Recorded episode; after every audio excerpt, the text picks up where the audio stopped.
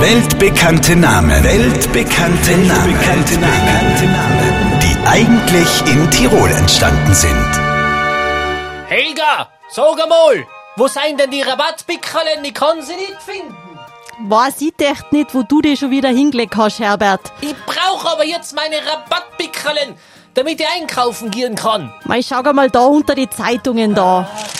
Ah ja, da seien sie ja. Für was brauchst du die Rabattpickeln denn? Naja, damit ich halt beim Schinken und beim Kas spar.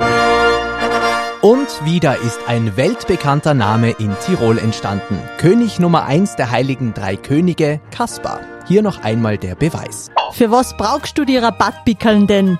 Naja, damit ich halt beim Schinken und beim Kas spar.